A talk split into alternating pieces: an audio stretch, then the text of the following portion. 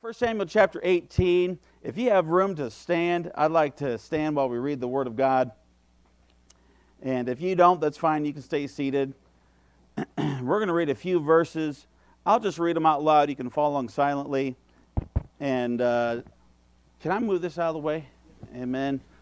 Hallelujah. 1 Samuel chapter 18, verse 5. And David went out whithersoever Saul sent him and behaved himself wisely. And Saul set him over the men of war, and he was accepted in the sight of all the people and also in the sight of Saul's servants.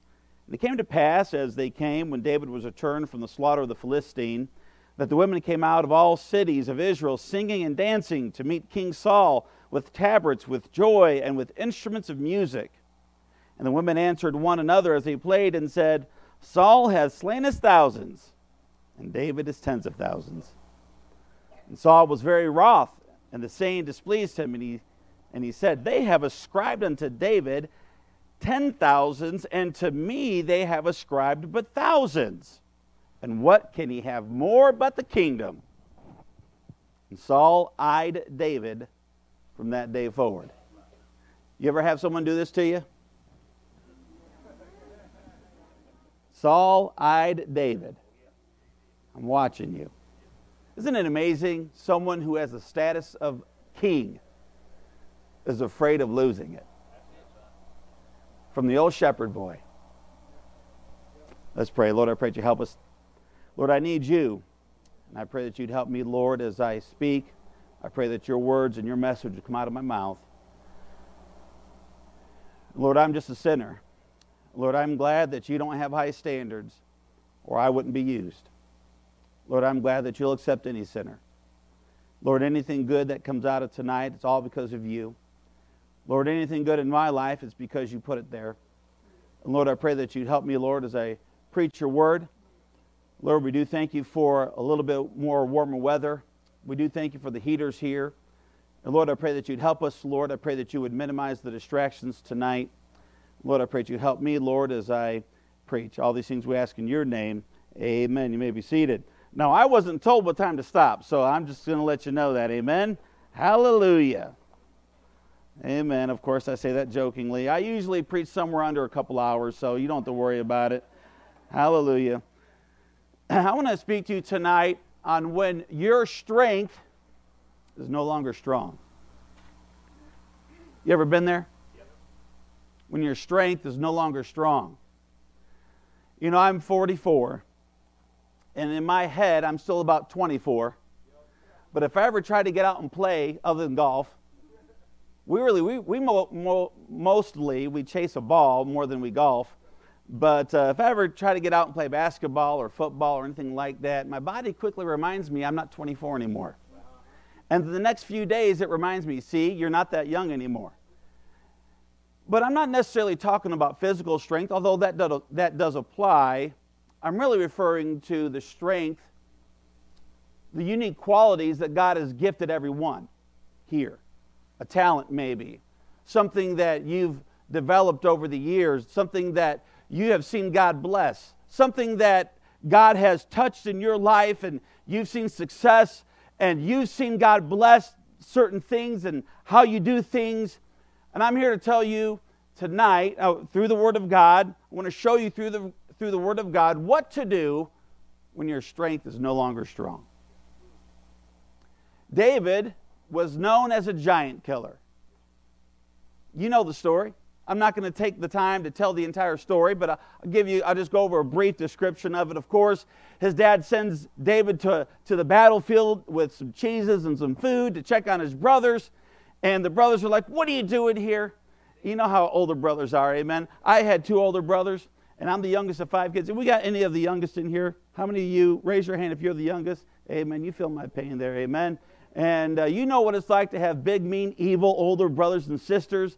Hallelujah. I'm going to get back to the word though. And uh, so David, he, he's, he's just doing what he's told, and his brothers are criticizing him for it. And while he's there, he hears some big loud mouth, Gentile, unsaved, filthy person defiling the, the, the God of the Israel army. One of the things I love about David is he took it personal. Oh, you're not going to do that without me doing something about it.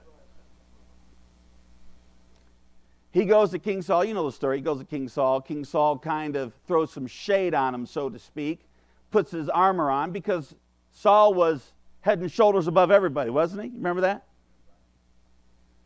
He gets discouraged, or people try to discourage him from going. David's like, you know, I can't go there. I haven't proved them. I'm going to go with a sling and some stones and Jesus. I'm going to go with the Lord. And you know the rest of the story.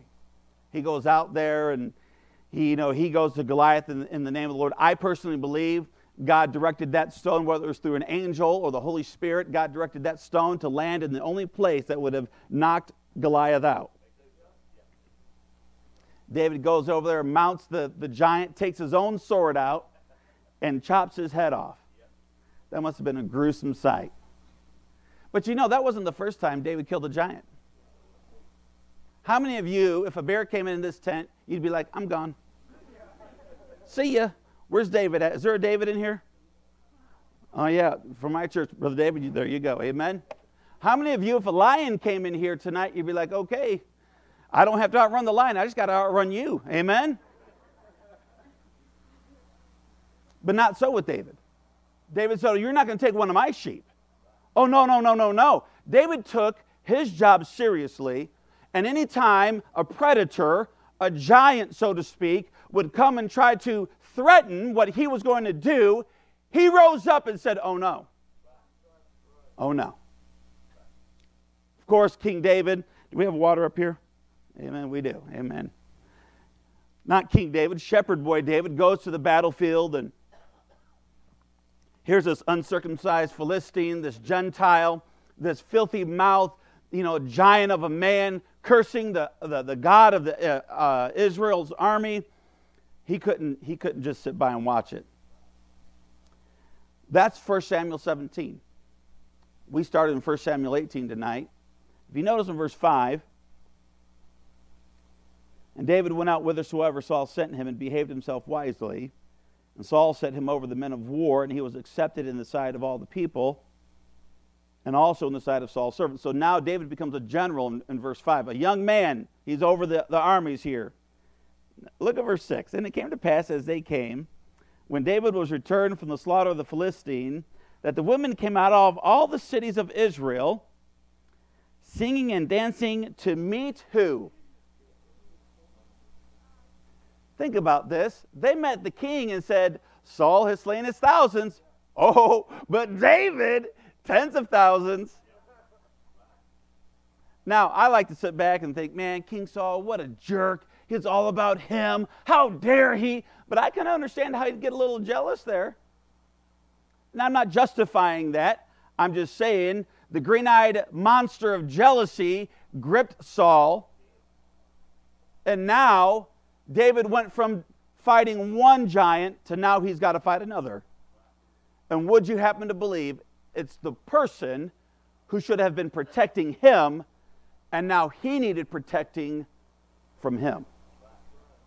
an ally became an adversary. And I'm going to say tonight that the strength that David had to uh, find the courage, find the tenacity, find the faith to go and, and with God face Goliath, that same strength was not strong enough to fight the next giant. He couldn't fight King Saul the way he fought King David. He went from one giant to the next giant, and that next giant was, according to David, God's anointed. That first giant he fought, David ran to. The next giant David fought, he ran from. And I'll say this there's going to be times in your life and in my life that you'll have success and God's going to bless things and it's going to be amazing and you're going to do some great and mighty things. But there's going to be some times when you do the same thing and it's like, it's going to drop like a lead balloon and you're going to scratch your head and you think, hmm, I wasn't expecting that. And what you don't know, and, uh, uh, and you're going to encounter the same thing that David encountered, is that you're going to encounter an ally that does this to you. Saul eyed David from that point forward. I got my eye on you, son. I got my eye on you. David did nothing to warrant this kind of uh, action. David stepped up and honestly did what Saul should have done. David did what Saul was cowering in his tent and afraid to do. And here we have this shepherd boy. We don't know for sure, but around 15, 16 years old. And he and God defeated the giant. So, what do you do when your strength is no longer strong? I want to encourage you tonight. I have the heart of a pastor, and I, I, I just want to be a blessing to you. And uh, I just got a few points. I'm just going to jump straight into the points here. If you have your Bibles now, turn to Psalms 57. Psalm 57.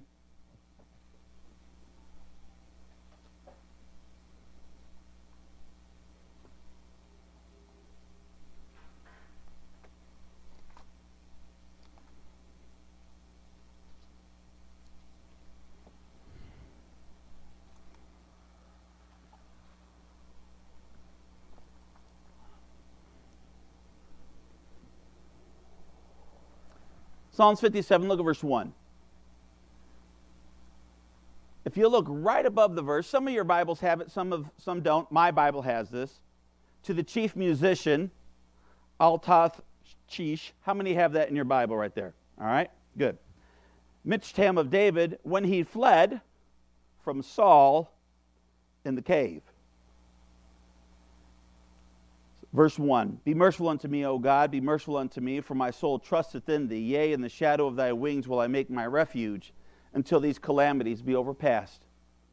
I will cry unto God most high, unto God that performeth all things for me. He shall send from heaven and save me from the reproach of him that would swallow me up. Selah. God shall send forth his mercy in truth. Isn't it amazing how David is in the midst of running from Saul, but yet David has time to stop and journal some things or stop and write down a poem. And this is where uh, this is uh, this poem or this this psalm has been written when he was running from saul in the cave. And we see here point number one what to do when your strength is no longer strong. Number one realize that this is a test to trust you trust let me start over again okay it is to test your trust in God and His providence. When God takes away the strength that you're used to using, when God takes away the strength, the thing that you're good at, the thing that you've done so well, and God says, ah, not on this one. It's to test your faith in God.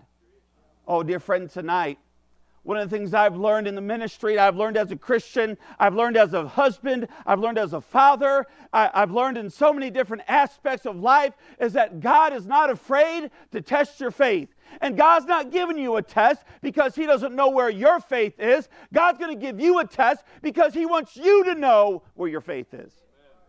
God knows where your faith is. God knows where my faith is. God wants me to know where my faith is. God wants you to know where your faith is. Why? So that we can grow in it. David uh, came across this and he, he, he realized that his strength was no longer strong to test his trust in God and his providence. Number two, what to do when your strength is no longer strong. It happens because it is to challenge your conviction. It's to challenge your conviction keep your place here in Psalm 57, but go back to 1 Samuel 24. 1 Samuel 24. We're going to jump back and forth between 1 Samuel and Psalms tonight, Lord willing.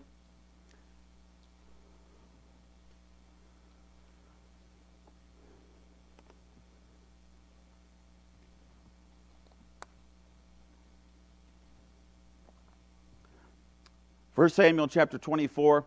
If you've already arrived there, say amen. All right. Look at verse 5. 1 Samuel 24. And it came to pass afterward that David's heart smote him because he had cut off Saul's skirt. And he said unto his men, The Lord forbid that I should do this thing unto my master, the Lord's anointed, to stretch forth mine hand against him, seeing he is the anointed of the Lord. So David stayed his servants with these words and suffered them not to rise against Saul. But Saul rose up out of the cave and went on his way. This is just one out of at least two instances that we know of where David had the opportunity to take vengeance on an enemy that has sworn to kill him. You know, circumstances don't always prove that it's God's will. Sometimes the devil might test you with something. Sometimes the devil might give you a back door out of what God wants you to do.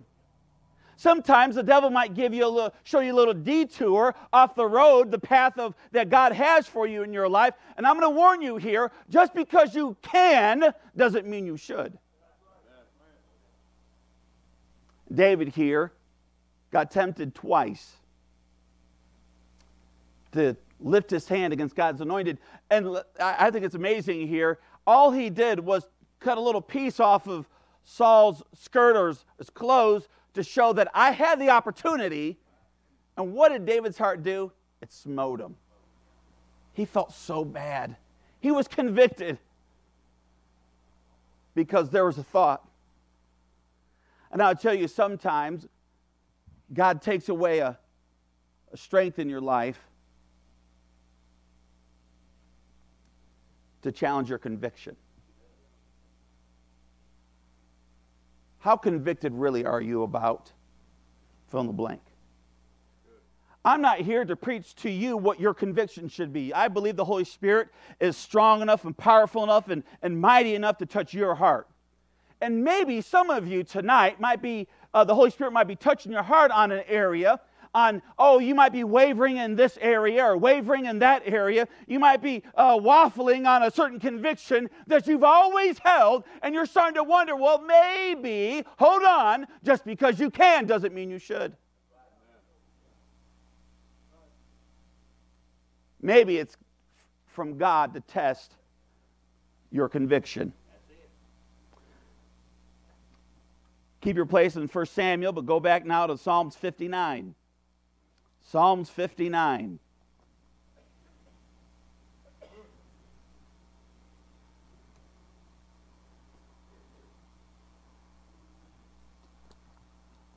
Psalms 59. We're going to read the first four verses.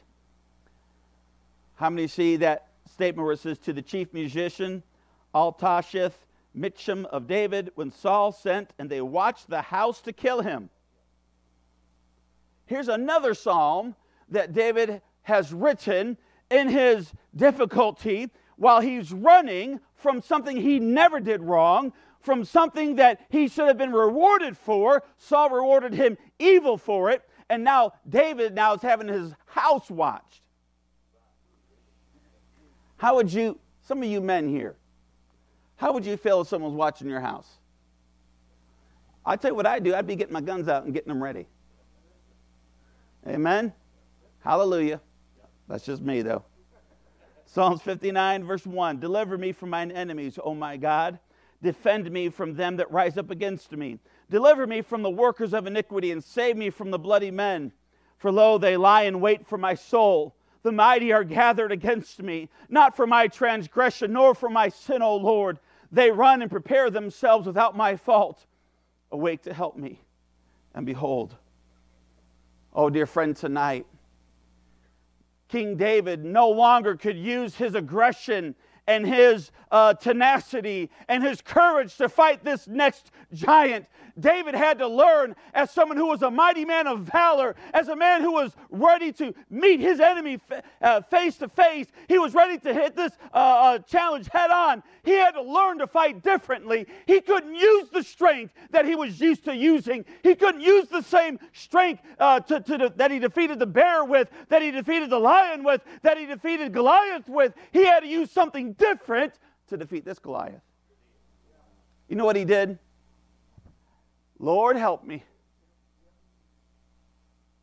Lord, help me. You know, my pride can't take much credit when I do that, though, can it? That's a good thing because we know that the Bible says pride goeth before destruction and a haughty spirit before what?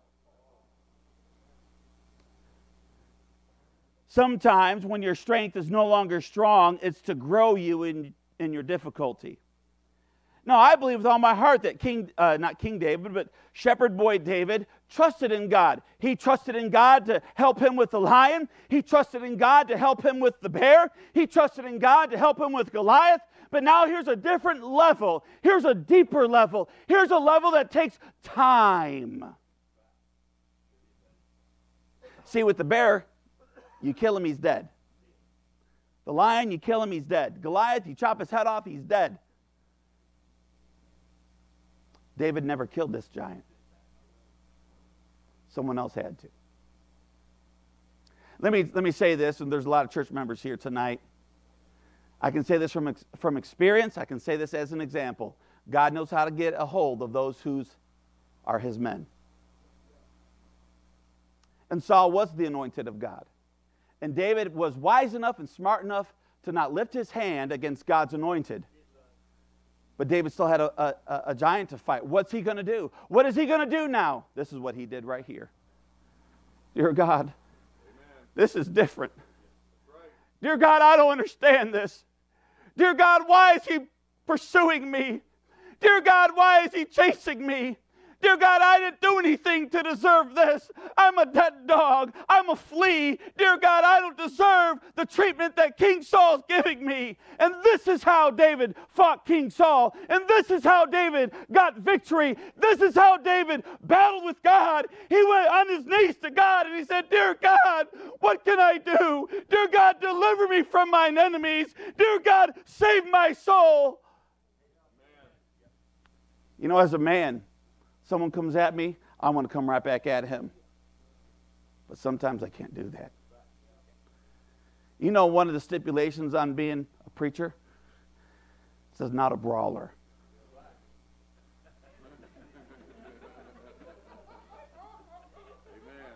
Being the youngest of five kids, I had to grow up scrapping for everything.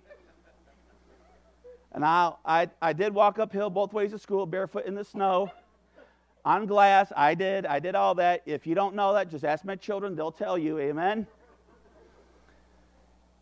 But we fought. I scrapped for everything. And if I got in a fight and I, I couldn't do it on my own, I went and got my sister. Amen. She was a bruiser. And I grew up, we had a BMW in the house, a big, mean woman. And that was my sister. She was a great, great help in my fights. And, and I grew up fighting. But there's, let me tell you though, there are going to be some fights that you can't fight. You got to let God do it.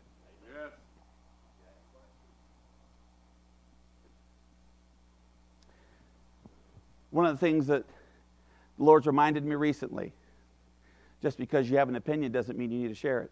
Amen. You know how hard that is for a preacher? Amen, Brother Bobby? Amen. And how about you other evangelists here? Amen. Hallelujah. You know how hard it is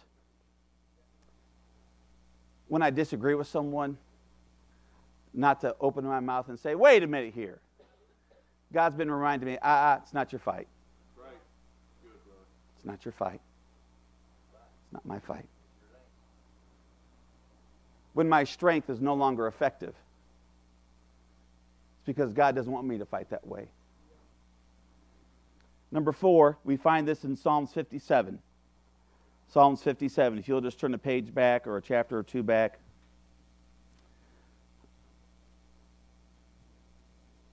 Psalms 57, verse 4. My soul is among lions, and I lie even among them that are set on fire, even the sons of men whose teeth are spears and arrows, and their tongue a sharp sword.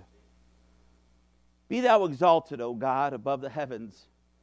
Let thy glory be above all the earth. They have prepared a net for my steps. My soul is bowed down. They have digged a pit before me, into the midst whereof they are fallen themselves. Selah. Verse 7 My heart is fixed. Oh God, my heart is fixed. Don't miss this. I will sing and give praise. Amen. You know, sometimes when God makes your strength no longer strong, it's to teach you how to praise God in your trial. Can I testify for a second here? When I'm struggling, that's not the time I want to sing victory in Jesus. But it is the time I need to sing victory in Jesus. It's not the time I want to say, Hallelujah, woo, yes! No. But what I need to do, instead of allowing my heart to lead me, I need to lead my heart. The Bible says the heart is deceitful above all things, and it's desperately wicked. And then it goes on to say, Who can know it? So, people who fooled me in the past, my heart has fooled me more. People who have manipulated me in the past, my heart is deceitful above them. And I'm not trying to be mean here, but so is your heart. The Bible says, Who could know it? Oh, I know my heart. Mm-mm. I know my heart's desperately wicked. I need to lead myself in praising God, just like King Shepherd Boy David, before he was king, King David did. And I want to say this here. Sometimes when your strength is no longer strong, God wants you to learn how to praise God even when you're not feeling it. Look at verse 8. Awake up, my glory, awake, psaltery and harp. I myself will awake early. I will praise thee, O Lord, among the people. I will sing unto thee among the nations. My daughters grew up uh, learning the piano, and they, I think they do well. Of course, I'm a, I'm a partial parent to that. I think they're wonderful, not biased at all. I will be honest with you and transparent here tonight. Many a times they'd be practicing a, a song for church, and they had no idea this was going on in my heart. But I'm struggling at this point, at this certain get situation in, in my life years ago or a few years ago or last year or last week or yesterday or 10 minutes ago or whatever. And they'd start playing a song and they didn't know it, but God knew it. And it was the exact song that I needed. Amen. And they start playing it. Was it perfect? No. They were playing it. And then my heart started softening and a tear would start coming down my eye, and I'd say, Dear God, thank you. Amen. God, you're so good to me. I don't understand why, God, this is happening in my life. Dear God, I don't understand why the difficulties in my life. Dear God, I don't think I've done anything to deserve the treatment that it's being given to me. But dear God, I know that you're good. And dear God, I know that you love me. And dear God, I know that you're always good and your plan's always right and your providence is always perfect. I feel bad for people who get bitter. They don't trust. There's something special when a Christian goes through a difficulty in their life and God wants to grow their faith and He wants them to grow deeper with God. And instead of turning to God, they turn away. Instead of becoming soft, they become hard. Instead of becoming tender toward the Lord, they become bitter. Sometimes when my strength becomes no longer strong, it's to teach me how to praise in my trial. I got to hurry. Number five, we see it in Psalm 59. Psalm 59.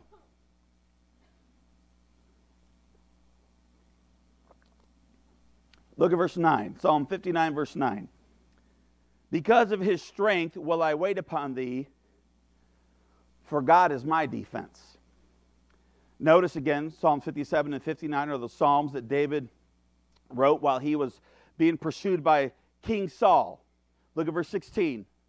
But I will sing of thy power. Yea, I will sing aloud of thy mercy in the morning. For thou hast been my defense and refuge in the day of my trouble. Unto thee, O my strength, will I sing. For God is my defense and the God of my mercy. When my strength is no longer strong, it's to teach me that your strength really is in God. David didn't need defense when he attacked the lion for taking the sheep. David didn't need defense when he attacked the bear, when, he, when the bear stole a sheep. David didn't need defense from uh, Goliath when he slang the stone, but he needed defense from God when he was running from King Saul. It was a different battle. And David needed different strength to fight it. Number six, it's to fix maybe some flaws in your life. Really, we'd have to go to 1 Samuel chapter 29 and 30. We're not going to go there for sake of time. But it's the time in David's life where he was not making good decisions. He was joining himself up with the king of the Philistines, King Achish. And he was trying to be the king's guard, he and his men, for the king of the Philistines. And what he did there, he's going there, and the lords of the Philistines said, Ho, ho, ho, isn't this the guy who the people said Saul slain his thousands, but David is tens of thousands? Don't you think that one of the ways he can get reconciled back to his king is by killing you, king? And he tells David, King Achish tells David, Look, I trust you, you've done nothing wrong, but the lords don't like it, you're going to have to go. You know, this is the same battle that King Saul was killed and his son Jonathan. God, in his mercy, spared David from making a tragic mistake. Could you even imagine if David was on the other side of the battlefield when Israel's king was killed? When his best friend Jonathan was killed? I praise God for his mercy. None of us are deserving of it. Number seven, I'm almost done. We see it in 1 Samuel 22. 1 Samuel 22.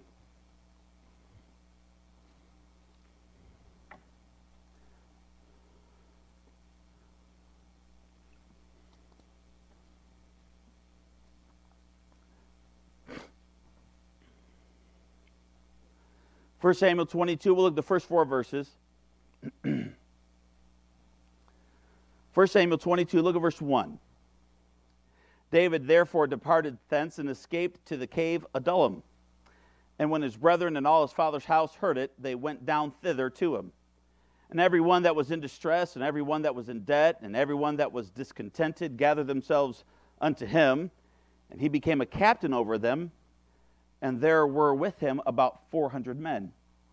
Notice here, David did nothing to bring them to him God brought those men to him. When your strength is no longer strong, God will send the right people across your path to help you.